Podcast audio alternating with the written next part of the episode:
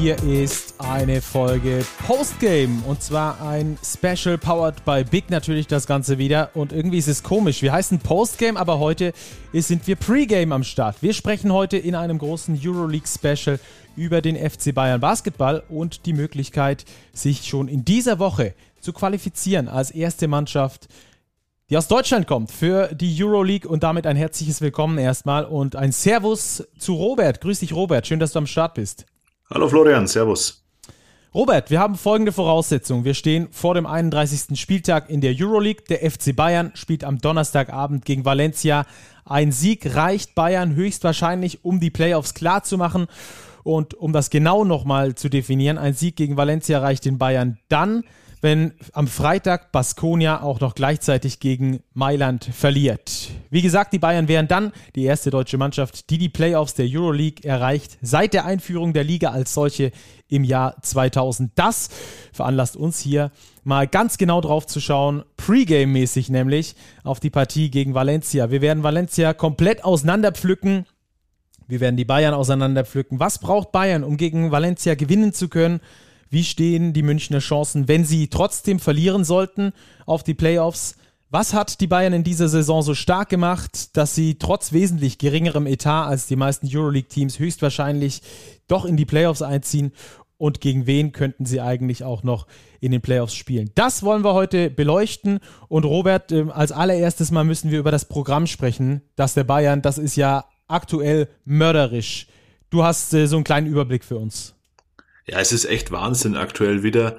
Also der März lässt kaum Zeit zum Verschnaufen, wenn man jetzt mal kurz zurückdenkt. Es gab ja am Freitag dieses Wahnsinnsspiel gegen FS, dass die Bayern ja auch noch 15 Punkte Defizit noch umgebogen haben. Dann ging es am Sonntag nach Kreilsheim zum BBL Topspiel. Dienstag das Heimspiel gegen den MBC noch mitgenommen. Dann ab in den Flieger nach Valencia, Donnerstagabend in Valencia am Samstag ist schon wieder BBL gegen Hamburg. Die sind ja auch nicht zu unterschätzen, wie man jetzt gesehen hat. Ähm, die haben Alba Berlin geschlagen. Und dann kommt zur Krönung obendrauf nochmal ein geschmeidiger Doppelspieltag in der Euroleague. Immerhin mit zwei Heimspielen, aber wieder Dienstag, Donnerstag gegen Fenerbahce und Kaunas. Also ja, Zeit zum Verschnaufen oder gar trainieren dürfte Andrea Trinchieri kaum bleiben. Du warst ja in der Pressekonferenz nach dem MBC-Spiel auch in der Halle vor Ort, hast ihn da äh, ein paar Fragen gestellt und äh, unter anderem die Frage auch nach dem Training oder wie gut man sich darauf vorbereiten kann. Da haben wir einen kleinen Einspieler für euch aus dieser Pressekonferenz, da hören wir jetzt mal gemeinsam rein. You can decide two topics for the defense, two for the offense. You don't prepare, you use things that you already have. You try to do everything in the preseason to cover all the topics and then it's like that you have a portfolio of options and that you already coached and practice. When you could practice last our real practice was 25 days ago. So we use games to do things part of the games to try some things and uh, you play more with the head and with the heart of the players than with X and O's. So basically, it's three things motor, energy, and concentration. Das hat er also in der Pressekonferenz nach dem MBC äh, auf deine Frage gesagt, Robert. Äh, Habe ich das richtig verstanden? 25 Tage seit dem letzten wirklichen Training sind vergangen beim FC Bayern Basketball. Ja, es scheint so. Also offenbar war im März noch kein richtiges Training. Klar werden die Jungs mal in der Halle stehen, aber ich denke natürlich auch, da spielt der regenerative Fakt eine Rolle. Da kannst du natürlich auch nicht voll an die Belastung gehen. Ich glaube, Andrea Trinchieri, dass, dass er natürlich aus seinem Portfolio Sachen rausziehen wird, aber er wird sich auch wie bei den anderen, anderen Euroleague-Spielen zuvor auch bestimmt den ein oder anderen Kniff einfallen haben lassen, um Valencia vielleicht ein Bein zu stellen. Da ist es sehr, sehr schwer zu spielen. Die Bayern haben noch nie in Valencia gewonnen. Sie haben im Gegenteil meistens richtig auf die Mütze bekommen, auch schon in zu Eurocup-Zeiten. Also da ist noch eine, Ref äh, eine Rechnung offen. Und mal sehen, ob das zu dem wichtigen Sieg dann reicht und den ersten Sieg überhaupt in Valencia einzufahren. Ja, das Hinspiel gegen Valencia haben sie gewonnen mit 90 zu 79, vor allem in der zweiten Halbzeit sehr überzeugend gespielt. Diese zweite Halbzeit mit 13 Punkten Unterschied gewonnen. Ähm, und dann kommt ja noch dazu, dass für Valencia es langsam richtig eng wird. Es ist eins der wichtigsten Spiele seit ganz, ganz langem, ähm, weil auch für Valencia Basket äh, vieles auf dem Spiel steht. Die ähm, Jungs aus Spanien sind auf Platz 10 aktuell in der Tabelle, punktgleich, beziehungsweise gleich viele Siege mit Zenit St. Petersburg, die auf dem achten Platz gelistet sind. Also ist sowas wie eine vorletzte Chance für Valencia, oder? Ja, absolut. Valencia braucht letztlich, ähm, um in die Playoffs einziehen zu können in der Euroleague, vier Siege aus den letzten vier Spielen. Das dürfte die einzige Chance sein. Das klingt jetzt erstmal schwer zu machen. Wenn man sich aber das Restprogramm anschaut, sie spielen jetzt gegen die Bayern. Das ist für sie ein Pflichtsieg. Also meine Quellen in Spanien sagen, ähm, das ist das wichtigste Spiel für Valencia seit dem Eurocup-Finale gegen Alba vor zwei Jahren. Also da geht's wirklich um die Wurst. Danach spielen sie noch gegen Piraeus, Alba und Baskonia. Piraeus und Alba stehen im Niemandsland der Tabelle eher weiter hinten. Piraeus ist zu Hause, Berlin ist auswärts. Klar, in Berlin ist auch immer schwer zu spielen. Baskonia wäre dann nochmal ein direkter Konkurrent, aber das ist jetzt verglichen mit dem Restprogramm vieler anderer Playoff-Anwärter verhältnismäßig einfach oder vermeintlich einfach. Das heißt, in Valencia hat man die Hoffnung noch nicht aufgegeben, da vier Siege einzufahren, am Schluss auch auf eine Bilanz von 20 zu 14 zu stellen und dann über einen direkten Vergleich oder über einen Dreiervergleich doch noch in die ersten acht zu rutschen. Also Pflichtsieg auf jeden Fall gegen die Bayern an dieser Stelle. Ähm, Robert, lass uns ganz kurz über den Verein als äh, Allgemeines sprechen. Über Valencia Basket, da ist ja in den letzten Jahren sehr viel passiert. Das merkt man auch an Spielerverpflichtungen, über die wir später nochmal sprechen werden. Nikola Kalinic ist hier äh, federführend zu nennen, der ja nach fünf Jahren bei Fenerbahce und einem Euroleague-Titel zu Valencia kam vor der Saison. Da passiert schon relativ viel gerade in Valencia. Die wollen Real und Barca so ein bisschen den Platz an der Sonne in Spanien streitig machen. Ja, der Verein hat riesige Ambitionen und da ist ja auch ein bisschen der Knackpunkt für das Spiel gegen die Bayern. Schaffen sie es sich für die Playoff zu qualifizieren, dann haben sie vielleicht wieder gute Argumente für eine Playoff-Teilnahme in der letzten, in der nächsten Saison, weil sie haben aktuell keine A-Lizenz, also kein Teilnahmerecht, kein fixes für die Euroleague. Ähm, und Valencia meldet da schon Ansprüche an. Also der Verein ist sehr, sehr fortschrittlich. Die bauen jetzt auch eine neue Halle Geschätzte Kosten 220 Millionen Euro, also unfassbar. Kapazität 15.500 Zuschauer beim Basketball. Das soll quasi die größte Mehrzweckhalle in ganz Spanien werden, die dort in Valencia entstehen soll oder entstehen wird. Bis 2023 ist da angepeilt. Und da will man sich natürlich auch in der Euroleague etablieren da ist halt jetzt aktuell mit Real Barça die beiden Platzhirsche. Es gibt aber auch noch Teams wie Baskonia, den aktuellen spanischen Meister. Also da ist einfach ein enges Rennen im spanischen Basketball und Valencia möchte sich da oben an der Spitze einfach etablieren. Ja, und die Chancen stehen ja gar nicht so schlecht dass Valencia sich da auch etablieren kann. Sie haben äh, einen großen Sponsor im Hintergrund, das ist die Supermarktkette Mercadona die da investiert und die wird ja jetzt während der Krise wahrscheinlich äh, eher äh, in die positive Richtung äh, als in die negative Richtung ausgeschlagen sein. So kann man das zumindest mal vermuten. Äh, es gibt ganz viele Themenfelder, die während der Corona-Krise ähm, ebenfalls in die Krise gerutscht sind. Ich glaube, bei Supermärkten dürfte das ein wenig in die andere Richtung gehen. Von daher äh, haben sie da auch ganz gute Karten, dann im nächsten Jahr wieder gut aufgestellt zu sein. Und ähm, ja, also ganz, ganz wichtiges Spiel für Valencia Basket. Die wollen sich äh, da durchsetzen gegen Bayern und dann in die Playoffs einziehen. Wir schauen jetzt drauf, was macht Valencia so stark, beziehungsweise was macht sie so schwer zu spielen. Wie gesagt, Hinspiel ging an die Bayern, aber ähm, als allererstes Mal, wenn wir zum Start des Spiels drauf gucken, die Starting Five bei Valencia ist super schwer auszurechnen, ist eigentlich jedes Mal eine andere. Ich glaube, es gibt kaum einen Spieler im Kader, der noch nicht in der Starting Five gestanden hat. Es gibt definitiv auf jeden Fall keinen Spieler, der in jedem Spiel gestartet ist. Spricht also dafür, dass da der Coach sehr viel äh, rotiert. Dann äh, ist Valencia offensiv sehr gut aufgestellt, Robert. Ja, die spielen typischen spanischen Basketball. Also die legen großen Wert auf Ballbewegung, haben nicht umsonst ähm, den zweithöchsten Assist-Wert in der Euroleague. Die verteilen im Schnitt über 20 Assists pro Spiel, was richtig stark ist. Was auch wieder ein Kennzeichen für die spanische Schule ist. Platz 1 belegt im Übrigen auch spanische Schule, Alba Berlin. Die haben noch einen Tacken mehr Assists als Valencia. Aber da läuft die Kugel. Vor allem sie läuft unter den Korb. Valencia spielt extrem effektiv, wenn sie in Korbnähe abschließen können. Die haben eine Zweierquote von fast 59 Prozent im Durchschnitt über die ganze Euroleague-Saison. Das ist ein überragender Wert. Und das ist auch ein Punkt, wo die Bayern Defense dann letztlich ansetzen wird und ansetzen muss, wenn man die Offensive stoppen will, weil durchschnittlich über 81 Punkte, die Valencia pro Partie eben erzielt. Ja, die Bayern Offensive ist nicht das Prunkstück, sage ich mal. Die Bayern kommen über die Defense. Also das wird ein Punkt sein. Schafft man es Valencia unter 80 zu halten, vielleicht sogar unter 75 zu halten, dann kann ich mir gut vorstellen, dass es mit dem nächsten Auswärtssieg auch klappen kann. Ja, Valencia nochmal zur Verdeutlichung. 70 äh, Prozent aller Körbe von Valencia gehen aus einem, geht ein Assist voraus. Das ist die dritthöchste Percentage auch in diesem Bereich. Moskau zum Vergleich hat die, den schlechtesten Wert von 54 Prozent aller Punkte, die mit einem Assist, äh, denen ein Assist vorausgeht. Also Valencia spielt guten Teambasketball. Valencia lebt vom Passspiel. Das kann aber doch ähm, zumindest mal mit viel Druck von den Bayern gestoppt werden, beziehungsweise zumindest mal eingeschränkt werden, oder? Ja, ich sehe das auch so. Ich bin gespannt, wie Valencia auf diese Switch-Verteidigung der Bayern reagieren wird. Das sehen wir ja in den letzten Spielen immer wieder, dass die gegnerischen Teams da massive Probleme mit haben.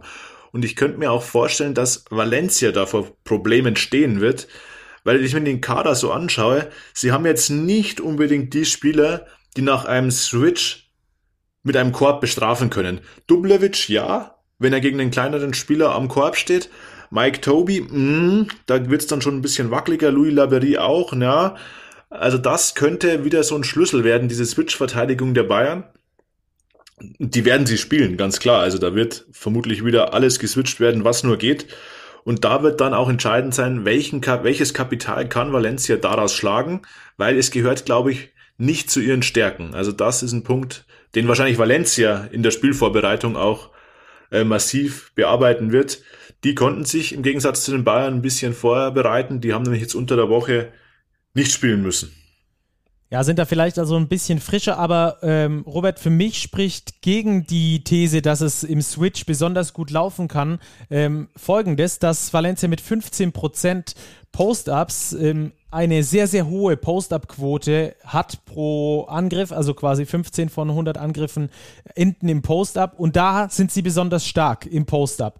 Äh, Macht es da nicht besonders wenig Sinn, sogar vielleicht zu switchen? Ja, es kommt auch, glaube ich, immer ein bisschen drauf an, welcher Spieler dann im Post-Up den Ball bekommt. Das Zentrum von Valencia in der Offensive ist Bojan Dublevic, zumindest am Brett. Der ist der Dreh- und Angelpunkt abseits des Spielfeldes sowieso, der ist eine Legende dort vor Ort.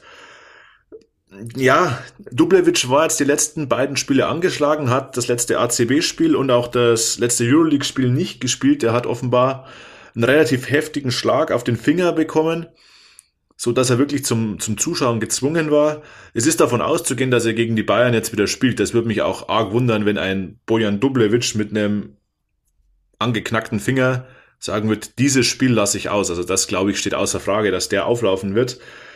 In welcher Verfassung er sich präsentieren wird, wird dann spannend zu sehen sein. Ansonsten Post-Up, ja, Kalinic ist natürlich auch so ein Spieler, der kann vom Flügel auch mal her aufposten. Da wird es wieder fraglich sein, was machen die Bayern, wenn sie mal mit drei Guards spielen oder gehen die Bayern wieder mal in ihre große Aufstellung, indem sie Lucic vielleicht auf die zwei schieben, Zipser auf die drei und dann mit Gist und Reynolds zum Beispiel oder Johnson und Reynolds zu spielen. Das wäre wieder ein Tool, um diese Post-Up-Verteidigung vielleicht zu stabilisieren, die eigene. Also das wird taktisch ganz, ganz spannend zu sehen sein. Ja, weil vor allem äh, Valencia eben über die äh, über den Zwei-Punkt-Bereich kommt, gerade viel über Post-ups, das habe ich schon erwähnt. Auch sechs von acht Spielern ähm, äh, Quatsch, sechs Spieler scoren bei Valencia acht Punkte oder mehr im Kader in der Euroleague. Fünf von diesen Sp sechs Spielern werden hauptsächlich auf Power Forward oder Center eingesetzt. Also äh, sehr, sehr viel Scoring inside, wie du schon gesagt hast, die beste Zweierquote in der kompletten Euroleague. Äh, das spricht eine deutliche Sprache für das Inside-Game und da werden die Bayern äh, sehr geschickt sein müssen, da, ihnen das wegzunehmen. Gerade im Switch kann aber natürlich auch von großem Vorteil sein, wenn man es schafft, äh, dann die kleinen Spieler beispielsweise zu schlechten Würfen zu zwingen gegen die Big Men der Bayern. Dann äh, hat man da vielleicht ja auch eine Chance, einzuhaken. Äh, wir hatten schon von Bojan Dublevic, einer von zwei Keyplayern für mich, die ich mir rausgesucht habe. Äh, Center 2,4 Meter vier groß, 115 Kilo. Auch für euch Zuhörer, dass ihr euch da mal so die Statur vorstellen könnt, falls ihr jetzt kein direktes Bild vor Augen habt. Also das ist eine richtige Kante. 10,3 Punkte, 5,8 Rebounds im Schnitt, 55 Prozent aus dem Zweierbereich. Starker Freiwerfer dazu. Auch das muss man sagen, dass das nicht unbedingt dann ähm, das richtige Mittel ist, ihn da an die Linie zu schicken. Und hat auch noch einen ordentlichen Wurf von außen mit 35 Prozent. Ungefähr ein Drittel seiner Würfe schießt er von äh, Downtown. Zweiter Keyplayer für mich, über den wir gerade nur ganz kurz gesprochen haben, ist Nikola Kalinic, Power Forward, 2,3 Meter drei groß, 105 Kilo, also so ein bisschen das Gegenstück zu Dubljevic. Auch er mit über 10 Punkten im Schnitt, 3,1 Rebounds, 62 Prozent zwei aus dem Zweierbereich. Dazu 3,2 Assists. Ein Spieler, der die Euroleague auch schon mal gewonnen hat. Mit Fenerbahce, dort hat er fünf Jahre zuvor gespielt, ist dann erst 2020 überhaupt nach Valencia gegangen. Was ist er für ein Typ und ähm, wie schwer wird es oder wie, wie entscheidend wird es sein, ihn zu kontrollieren, Robert? Ja, das wird ganz entscheidend sein. Kalinic ist ein ganz, ganz abgezockter Spieler. Ähm, erinnert mich ein bisschen immer auch an Vlado Lucic. Das, die beiden, glaube ich, die kommen aus einer ähnlichen Schule. Beide aus der ähm, serbischen Basketballschule. Ja, das ist eine serbische Basketballschule. Abgezockt. Die lieben es, die wichtigen Würfe zu nehmen und zu treffen. Und Kalinic ist eben auch vielseitig. Der kann mit seinen zwei Meter dreien auf der vier spielen, der kann aber auch mal auf der drei spielen und dort eben vielleicht auch, wie ich vorher gesagt habe, vom Flügel mal her einen Post abnehmen. Er kann aber auch wirklich gut passen. Also er ist jetzt nicht auf sein eigenes Scoring beschränkt, er hat ein gutes Auge für die Mitspieler. Und da sind wir wieder beim spanischen System das Valencia spielt. Das Spiel ist sehr dynamisch, die Spieler sind in Bewegung. Und wenn du natürlich dann große Spieler hast, die den Ball verteilen können, macht das das natürlich nochmal gefährlicher für die Bayern. Vor allem, was wir noch gar nicht besprochen hatten, klar, der Fokus bei Valencia liegt bestimmt am Brett, aber die haben halt auch einen Klemen Prepelic, die haben einen Vanja Marinkovic, die extrem gut werfen können. Das heißt, auch die Dreierschützen darf man hier nicht aus dem Auge verlieren. Und die, wenn natürlich von den großen Spielern gut eingesetzt werden, können auch heiß laufen. Das heißt, hier auch wieder ein Haufen Arbeit für die Münchner Guards, allen voran wahrscheinlich Nick Weiler-Bepp, den ich mir gut vorstellen kann gegen Clemen Prepelic, dass der da die Sonderaufgabe bekommt. Ja, Clemen Prepelic kennen sehr viele ähm, noch aus seiner BBL-Zeit bei Oldenburg. Da hat er äh, ja auch schon für gute Dreierquoten und wilde versenkte Würfe gestanden.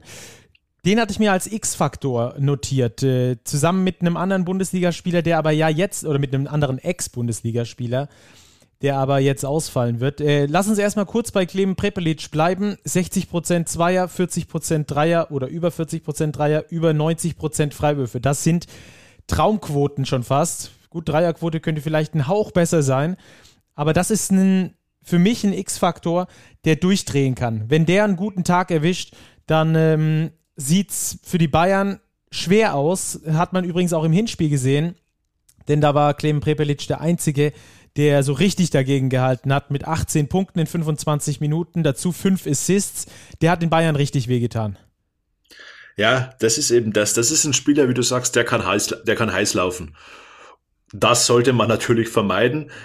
Vor allem, weil jetzt mit Martin Hermannsson, den du wahrscheinlich gerade schon angesprochen hast oder genau. anteasern wolltest, der ein weiterer Spielmacher ja verletzt ausfällt. Der hat sich im Spiel gegen Barcelona in der ACB verletzt, wird jetzt vermutlich zwei, drei, vier Wochen fehlen. Das heißt, es kommt noch mehr Verantwortung auf die Schultern von Clemen Prepelic. Da wird natürlich auch spannend zu sehen sein, wie er das handelt. Heißlaufen ist das eine, überdrehen ist aber das andere.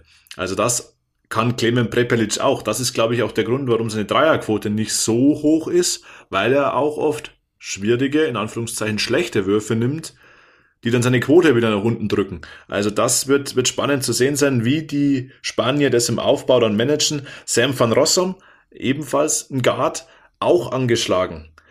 Der hatte eine Sprunggelenksverletzung. Hier geht man eher davon aus, dass der wieder mit an Bord sein wird. Ja, ist schwer, schwer vorherzusagen. Aber Prepelic zu stoppen oder kühl zu halten, glaube ich, ist aus Münchner Sicht nie verkehrt. Ja, wenn wir schon bei den Verletzten sind, du hast äh, Van Rossum angesprochen, Hermannsson angesprochen, Tobi äh, mit Oberschenkelverletzung, äh, Dubljevic hatten wir schon mit seinem Finger behandelt. Äh, wie sieht's bei Tobi aus mit der Oberschenkelverletzung? Ja, also ich höre aus Spanien, dass Tobi vermutlich spielen wird. Also auch das ist keine ernsthafte Verletzung. Also ich gehe davon aus, dass da auch alles dran gesetzt wird, dass er spielt. Wäre das jetzt vielleicht ein normales Ligaspiel ohne größere Bedeutung, könnte er ihn vielleicht noch herauslassen.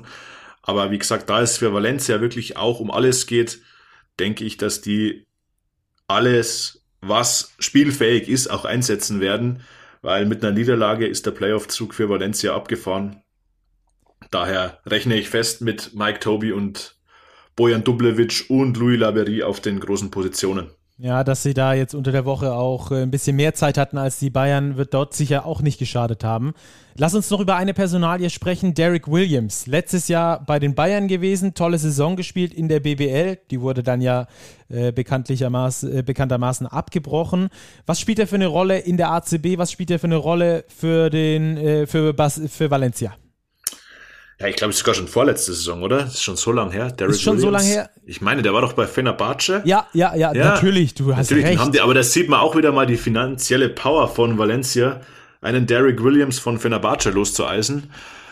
Ja, ja, der bringt natürlich ein gewaltiges Maß an Athletik. Die Bayern wissen das. Vor allem auch am offensiven Brett. Also er ist ganz, ganz stark im, im offensiven Rebounding. Und auch er kann heiß laufen. Also er ist so ein Spieler, der bringt ja ein gutes Allround-Spiel mit, kann aus der Mitteldistanz scoren, kann aus dem Post-Up scoren. Ich denke, die Bayern kennen noch seinen Spin-Move zur Grundlinie. Also ja, Valencia hat schon richtig Qualität in der Mannschaft. Also wir merken es, je mehr wir jetzt hier über den Kader sprechen, da kommt noch ein Name. Also ich meine, wir sprechen über Derek Williams dann als fünftes momentan. Also das ist schon wirklich ein Zeichen, wie viel Qualität in dieser Mannschaft steckt. Ja, der wird auch gegen seinen Ex-Club natürlich motiviert sein. Ich denke, dass er bei den Bayern Bigmen gut aufgehoben ist, weil er eben klar viel Athletik mitbringt, aber auch die Bayern diese Athletik matchen können. Ich denke da an einen Jalen Reynolds, aber auch an einen JJ Johnson, der im Hinspiel übrigens sein bestes Euroleague-Spiel für die Bayern gemacht hat, 17 Punkte gescored hat acht Rebounds, also richtig stark. Und dafür, dass er eigentlich die letzten Euroleague-Spiele eher in der Rotation hinter James Gist zurückgefallen war. Klar, Gist war im Hinspiel noch nicht in München. Könnte das auch wieder eine Option werden, die die Bayern nutzen können. Also einfach auch ihre Tiefe auf den großen Positionen, um passende Matchups zu finden für Dublevic, für Laberie, für Williams. Also da kommt auf die Big Men viel Arbeit zu.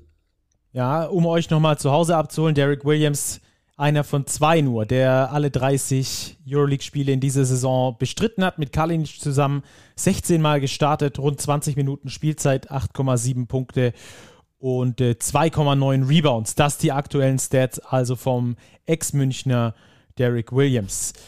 Dann äh, haben wir jetzt ganz viel über die Offensive gesprochen, was Valencia ausmacht, äh, auch wie die Bayern dagegen spielen können.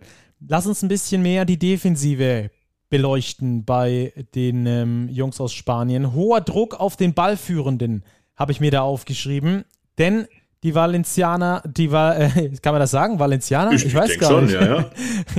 die Valencianer ähm, sind äh, sehr darauf bedacht, auch das wieder klassische spanische Schule, hart zu hatchen.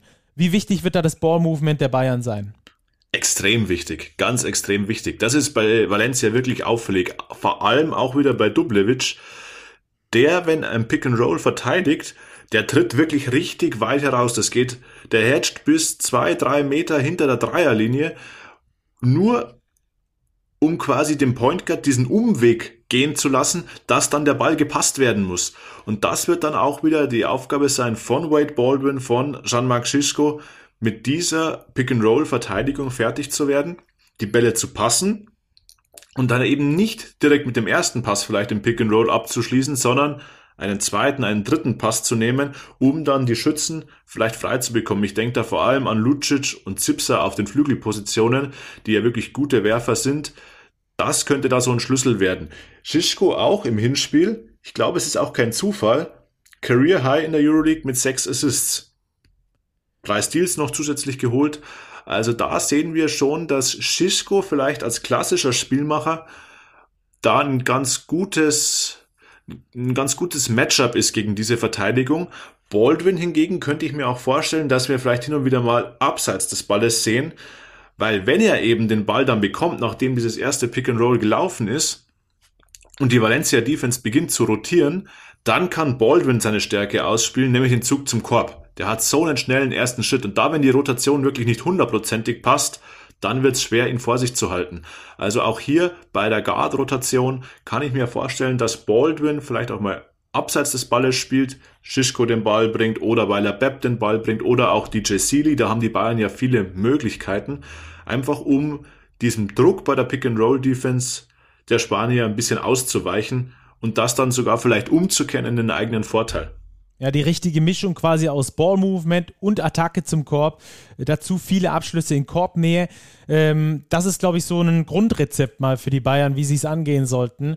Reynolds aus meiner Sicht auch mit klaren Schnelligkeitsvorteilen gegen beispielsweise in Dublevic. Äh, Dublevic, wenn er so weit hedgt, hat er natürlich auch einen entsprechend langen Weg und wir kennen die Bayern und ihre athletischen, schnellen Center. Da könnten sie auf jeden Fall, äh, denke ich mal, ihren Profit daraus schlagen. Ja, genau das ist es. Wenn die, wenn die Verteidigung von Valencia rotiert, das funktioniert schon gut. Also das machen die wirklich stark. Aber das ist eben auch der Punkt, wo die Bayern reinstechen müssen. Da vielleicht einen Reynolds finden, wenn Dublevic zurück muss. Wenn Dublevic wieder eine fixe Position hat am Brett, dann hast, ist er, wie du vorher gesagt hast, eine richtige Kante. Den schiebst du nicht so einfach weg. Den schiebt auch ein Jalen Reynolds nicht so einfach weg. Also das wird sehr, sehr spannend zu sehen sein. Reynolds ist natürlich auch ein Schlüsselspieler für die Bayern der muss liefern. Ich gehe auch davon aus, dass er liefern wird, weil der spielt einfach so eine fantastische Saison. Wenn man sich seine Zahlen mal anschaut, der spielt nicht die meisten Minuten. Andrea Trinchieri erklärt das immer mit seiner Energie. Er kann dann die Energie vielleicht nicht über 35 Minuten bringen, sondern vielleicht nur über 20 oder 25. Aber hochgerechnet auf 40 Minuten ist Jalen Reynolds bei den Top 3 der effektivsten Euroleague-Spieler. Das glaube ich ist vielen nicht bewusst und auch vom Scoring her ist, glaube ich, zweitbester Scorer, wenn man seine Punkte auf 40 Minuten eben sieht. Das ist eine wichtige Option für die Bayern. Wenn er seine Vorteile gegen Dublevic ausspielen kann, wäre das natürlich für die Bayern ein großer Schritt in die richtige Richtung. Ja, und dann ein gut aufgelegter Wade Baldwin und ein gut aufgelegter Vlado Lucic. Und äh, die Messe wäre gelesen, oder? Wenn wir das mal so plump formulieren. oh, Flo, die Messe gelesen bei Bayerns Euroleague-Spielen. Ja, ähm, gut. Ja, mal, mal, mal, sehen, mal sehen, ob sie sich wieder einen zweistelligen Rückstand einfangen, um das wieder umzudrehen. Dazu ähm, hat Trinkieri, glaube ich, auf der PK auch nochmal was gesagt, oder? Ja, das hat er auch angesprochen. Ähm, er hat betont, wir werden leiden müssen. Also er rechnet irgendwann mit einem Lauf Valencias, der den Bayern wehtun wird. Ganz ähnlich zum Baskonia-Spiel vor kurzer Zeit, als die Bayern ja im dritten Viertel oder übergreifend diesen 2 zu 31 Lauf kassierten und dann 25 Punkte hinten waren. Sie kamen ja wieder ran auf 6. Aber so ein Loch, 25 Punkte in fremder Halle, das darf man sich nicht nochmal schaufeln und in Valencia schon gar nicht.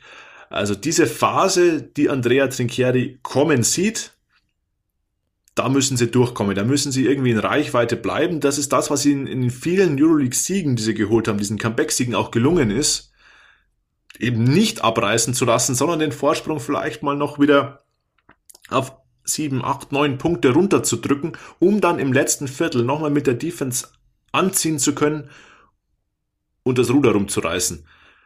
Aber wer weiß, vielleicht gibt's ja auch mal tatsächlich einen Sieg, ohne vorher zehn Punkte hinten zu sein.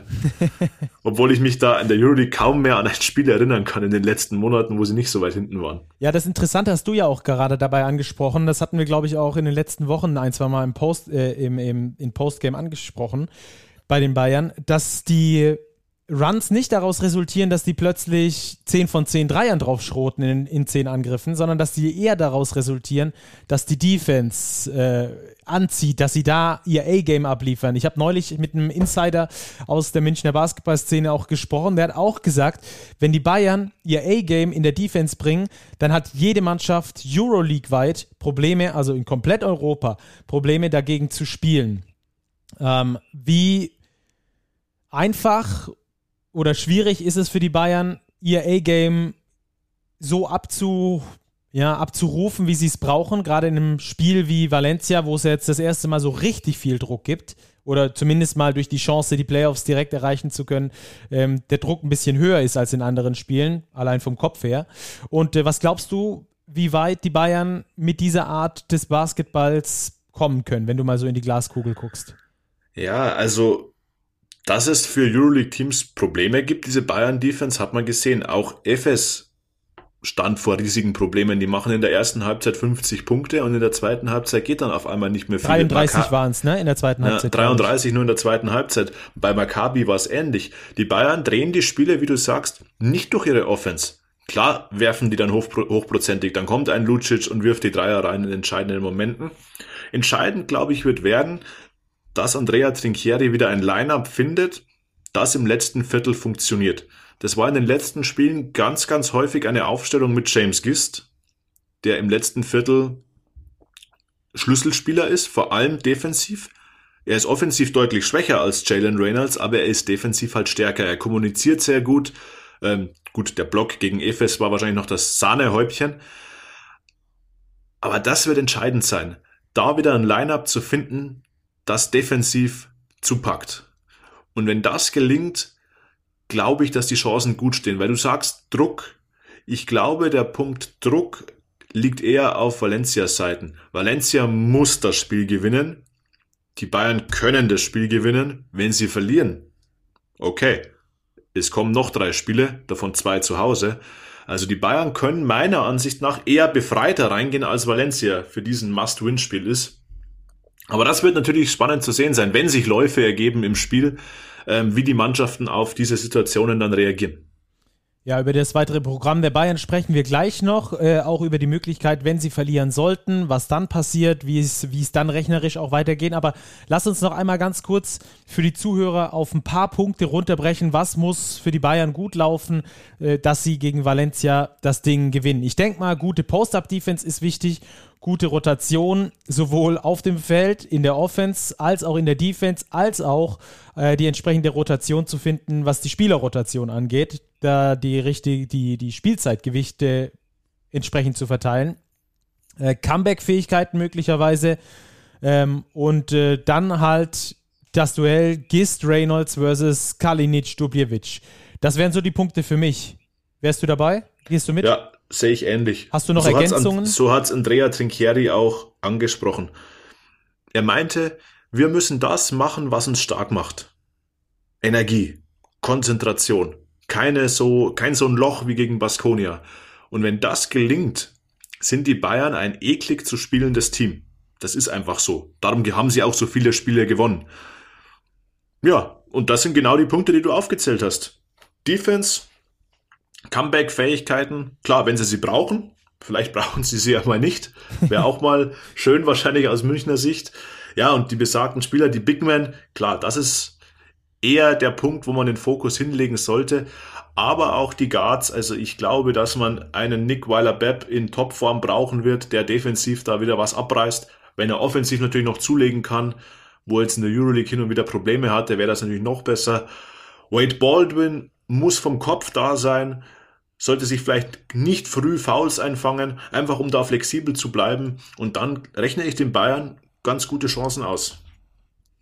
Also ein Sieg in Valencia und gleichzeitig eine Niederlage von Baskonia am Freitag gegen Mailand wäre dann der Einzug, der sichere Einzug in die Playoffs. Jetzt äh, gehen wir mal von dem Szenario aus in unserem nächsten Punkt, den wir diskutieren wollen. Wie stehen die Münchner Chancen, wenn sie verlieren sollten in Valencia? Aktuell ist äh, nur Barcelona als Tabellenführer für die Playoffs qualifiziert. Die haben aber auch schon 22 Siege. Zum Vergleich, Bayern hat 19 aktuell.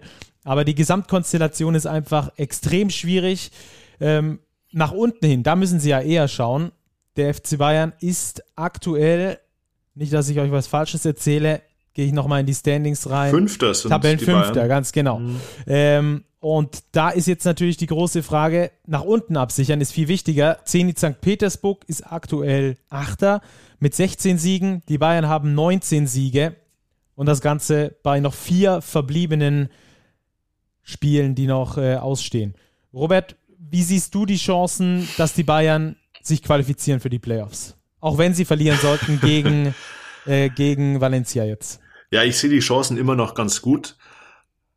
Diese Konstellation ist verrückt. Man muss sich das mal bewusst machen. Die spielen hier eine Saison mit 34 Spieltagen und 30 sind durch und es ist nur ein Team in den Playoffs sicher. Das ist Wahnsinn. Also es ist wirklich zwischen Platz zwei und elf liegen vier Siege. Also das ist wirklich unglaublich. Die Bayern meiner Ansicht nach brauchen einen Sieg aus diesen letzten vier Spielen. Sie spielen in Valencia, dann kommt dieser, dieser Doppelspieltag mit zwei Heimspielen gegen Fenerbahce und gegen Kaunas. Dienstag und Donnerstag nächste Dienstag, Woche. Dienstag, Donnerstag, genau. Und das letzte Spiel ist auswärts beim FC Barcelona. Also ich gehe davon aus, dass ein Sieg reicht. Hundertprozentig kann man das sicher nicht sagen, weil es natürlich Konstellationen geben wird, direkter Vergleich oder wahrscheinlich sogar Dreier-Vergleiche, vielleicht sogar Vierer-Vergleiche. Da gibt's halt ein paar Sachen, die für die Bayern ein bisschen ärgerlich sind. Sie haben halt den direkten Vergleich gegen Real Madrid verloren. Dieses Spiel von Real in München haben sie in der Overtime verloren. Da, so im Nachgang würde man jetzt sagen, oh, da noch ein Sieg, das wäre gut gewesen. Sie haben gegen Zenit St. Petersburg den direkten Vergleich mit zwei Punkten verloren. Den mit Baskonia haben sie. Also Baskonia steht ja aktuell auf neun mit 16, 14 ich denke, die sind raus aus dem Playoff-Rennen. Auch wenn die momentan tabellarisch am nächsten dran sind. Also ich traue Baskonia, die ja auch zwei, eher drei Siege brauchen, die traue ich ihnen nicht zu. Die spielen noch gegen Mailand und gegen FS. Das glaube ich nicht. Die Bayern haben halt noch Fenerbahce und Kaunas. Fenerbahce steht direkt hinter ihnen aktuell. Das ist ein Heimspiel. Fenerbahce ist schon eine starke Mannschaft, aber jetzt keine Mannschaft, vor der man sich jetzt komplett verstecken müsste, vor allem in einem Heimspiel. Und Kaunas, ja, das ist das vermeintlich leichteste Los, aber auch für Kaunas kann es natürlich beim Spiel gegen die Bayern noch um alles gehen. Da muss man auch sehen, Kaunas braucht auch wie Valencia eigentlich vier Siege aus den letzten vier Spielen. Die haben Maccabi, Alba, eben das Spiel in München und noch Panathinaikos. Ja, also eine Prognose abzugeben ist echt unglaublich schwer. Also ich denke, ein Sieg aus den vier Spielen sollte auf jeden Fall reichen. Ähm, gegen Valencia oder Kaunas, wenn er wäre, das wäre dann vermutlich die Nummer sicher. Aber auch die Bayern, du sagst, die müssen nach hinten schauen. Das ist total schwer zu sagen. Die Bayern haben einen guten Lauf in der Euroleague. Ja. Lass die jetzt in Valencia gewinnen und vielleicht auch Fenerbahce zu Hause schlagen. In München haben noch nicht viele Teams gewonnen. Ich glaube, es waren nur Mailand, Real Madrid und wer war es noch? Der dritte? Barcelona hat verloren. Ich kann es dir nicht sagen. Ich, ich kann es auch nicht. Ich genau. glaube, oder es war sogar nur Mailand oder Madrid, die in München verloren haben. Dann bist du auch ganz schnell ähm, Richtung Platz 4, weil man jetzt auch wieder direkter Vergleich gegen FS hat man jetzt zweimal gewonnen. Also das ist zum Prognostizieren unglaublich schwierig. Ich glaube auch die Bayern tun gut daran, eben nicht zu kalkulieren und nicht zu rechnen, sondern jetzt wirklich, jetzt müsste man wahrscheinlich drei Euro ins Phrasenschwein zahlen, von Spiel zu Spiel schauen und einfach die Siege einzufahren oder den Sieg, vielleicht ist es auch die falsche Denke, über den Sieg zu sprechen, so viele Spiele wie es geht zu gewinnen. Also Valencia ist ein Spiel, sage ich, 50-50 auswärts. Fenerbahce zu Hause sehe ich in, der aktuellen Verfassung die Bayern leicht favorisiert. Gegen Kaunas zu Hause sehe ich die Bayern auch favorisiert. Und am letzten Spieltag in Barcelona, prinzipiell sind die Bayern gegen Barcelona auf jeden Fall großer Außenseiter. Da muss man aber beachten, was ist am letzten Spieltag? Ist Barcelona schon als erster sicher in den Playoffs? Was bedeutet das für das Spiel? Also ja. auch da ist die Messe noch nicht gelesen. Barca, Barca hat ja drei Spiele Vorsprung, drei Siege Vorsprung sogar ähm, auf den also, Tabellenzweiten. Also die sind sogar ziemlich sicher schon.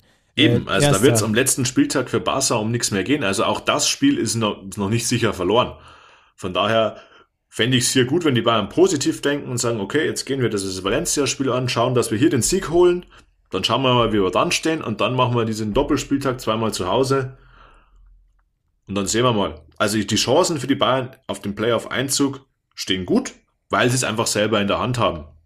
Ja, und äh, mit mehr, also nochmal, um äh, auf Valencia ganz kurz zu kommen, mit mehr als elf Punkten sollten sie nicht verlieren, denn dann geht der direkte Vergleich das an Valencia. Stimmt, ja, genau. äh, da wäre vielleicht nochmal ein kleiner Knackpunkt, also diese elf Punkte, die wären dann schon wichtig, dass, wenn sie verlieren, innerhalb dieser elf Punkte, dass sie dann da bleiben.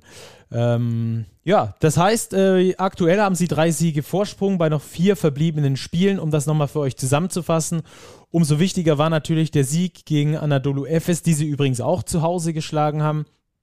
Und jetzt kommt also das Restprogramm Valencia, Fenerbahce, Zalgiris und dann auch noch äh, Barca. Das hat äh, Robert, sehr gut zusammengefasst für euch. Robert, damit ähm, sieht es für mich ganz gut aus, was die Bayern angeht in den Playoffs. Das wäre richtig geil, wenn, die, wenn da mal ein deutsches Team mit dabei wäre, wenn wir da mal auch aus deutscher Sicht ein bisschen mitfiebern könnten. Ich glaube, wir hören uns das Ding hier in einer Woche nochmal an und lachen uns dann über uns selbst Ast und sagen, wie konnten wir denn das glauben, dass die da irgendwie noch rausfliegen können oder so. Ja, jetzt langsam, langsam, Flo. langsam.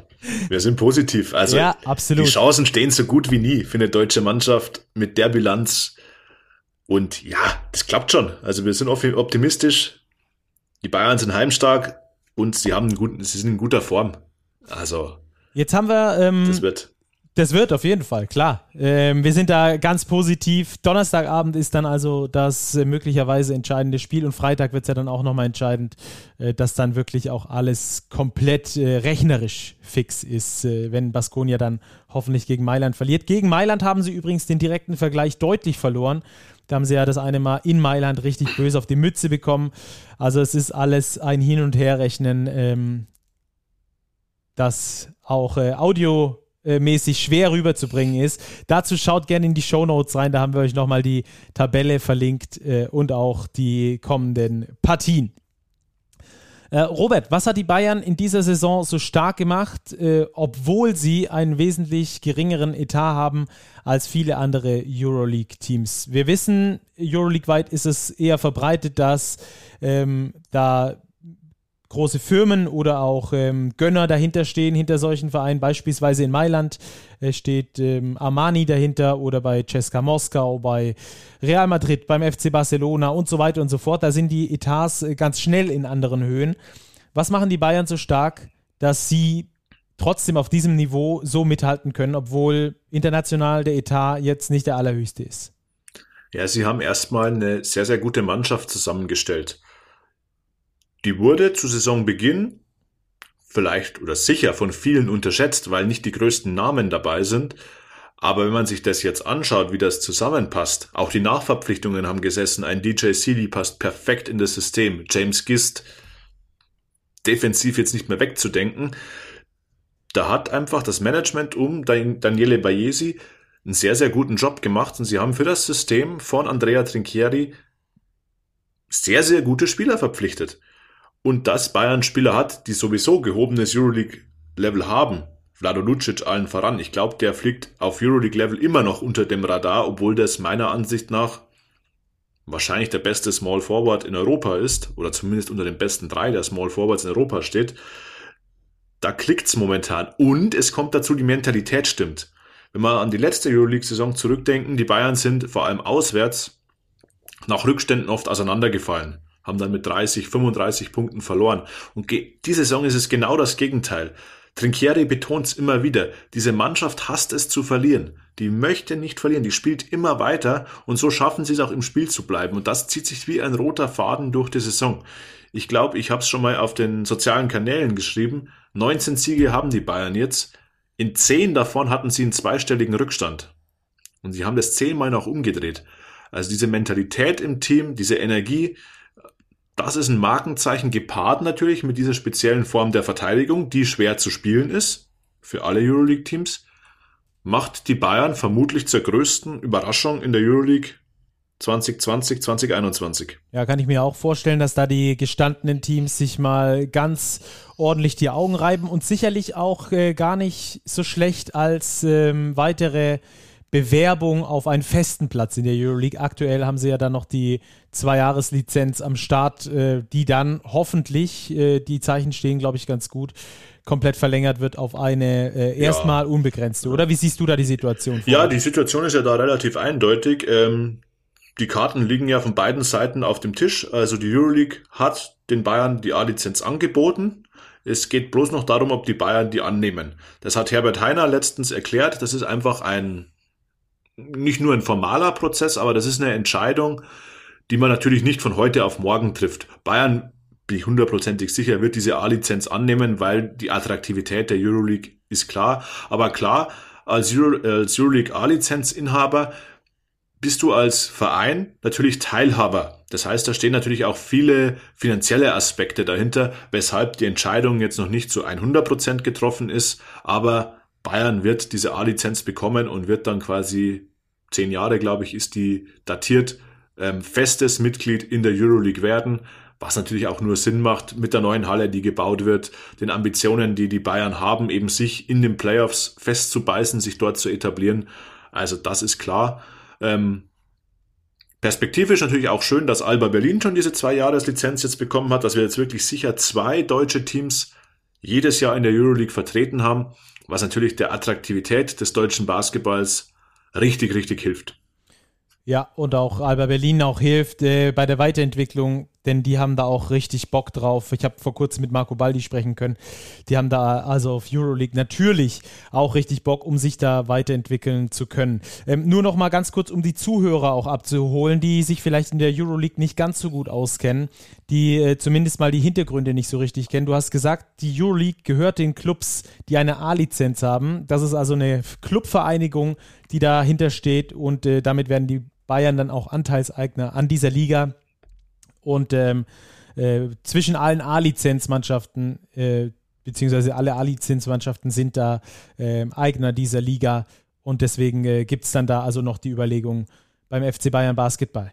Äh, Robert, dann lass uns ähm, so langsam Richtung Ende driften. Wie geht's weiter? Wie würde es weitergehen, wenn die Bayern, wir haben jetzt drüber gesprochen, die nächsten vier Spiele, noch, die noch anstehen. Das letzte Spiel ist übrigens dann auch das letzte Spiel aller Spiele in der Regular Season der Euroleague in der Saison 2021, denn es ist dann am 9. April um 21 Uhr Tip-Off.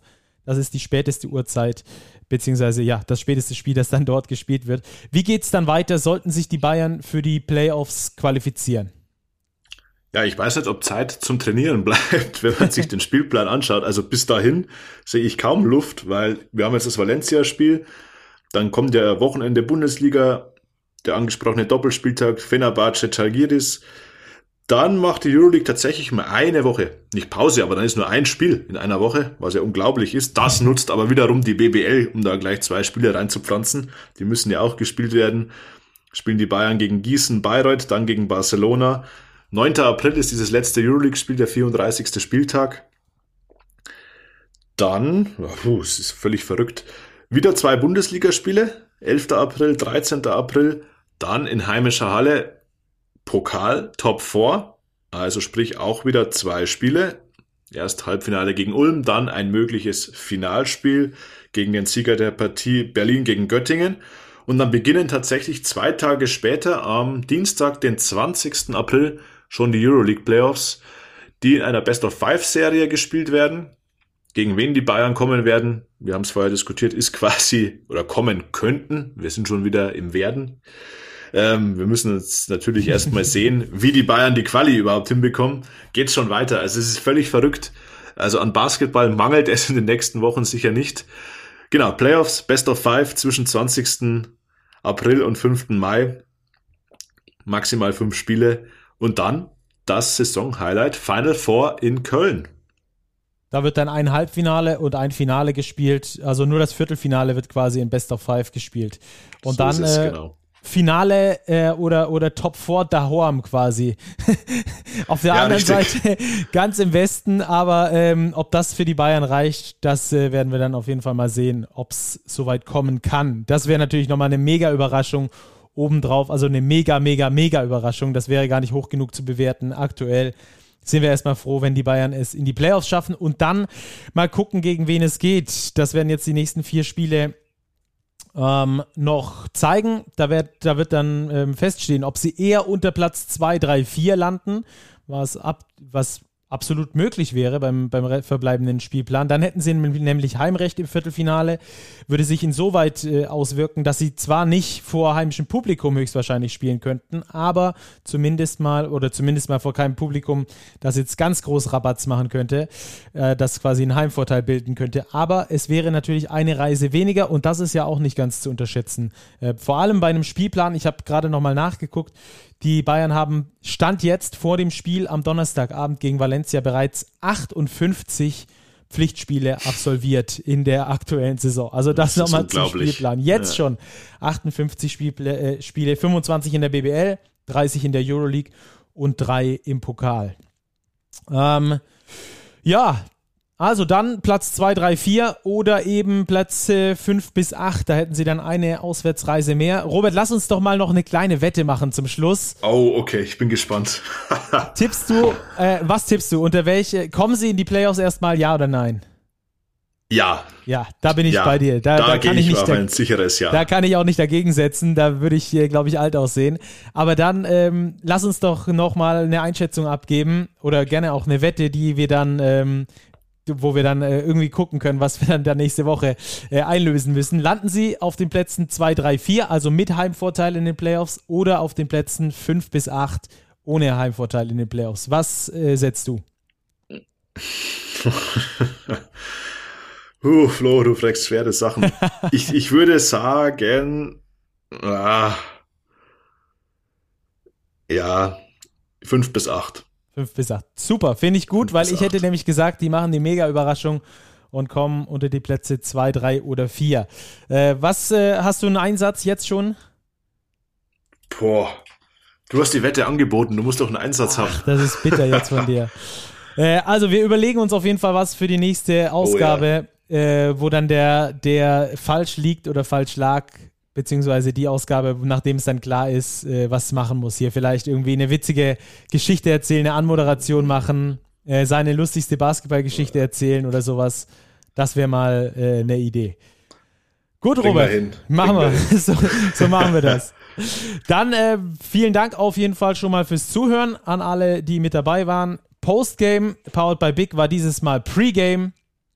Und äh, wir haben ganz genau beleuchtet, was der FC Bayern Basketball in der Euroleague noch zu erwarten hat, wo es hingehen kann. Ich drücke definitiv die Daumen, ohne wirklicher Bayern-Fan zu sein. Ich bin da völlig neutral, aber freue mich natürlich immer, wenn die deutschen Teams in der Euroleague ähm, weit kommen und das erste Mal in den Playoffs dabei wären. Das wäre natürlich eine richtig super Sache. Vielen Dank dir auf jeden Fall schon mal, Robert, fürs Dabeisein.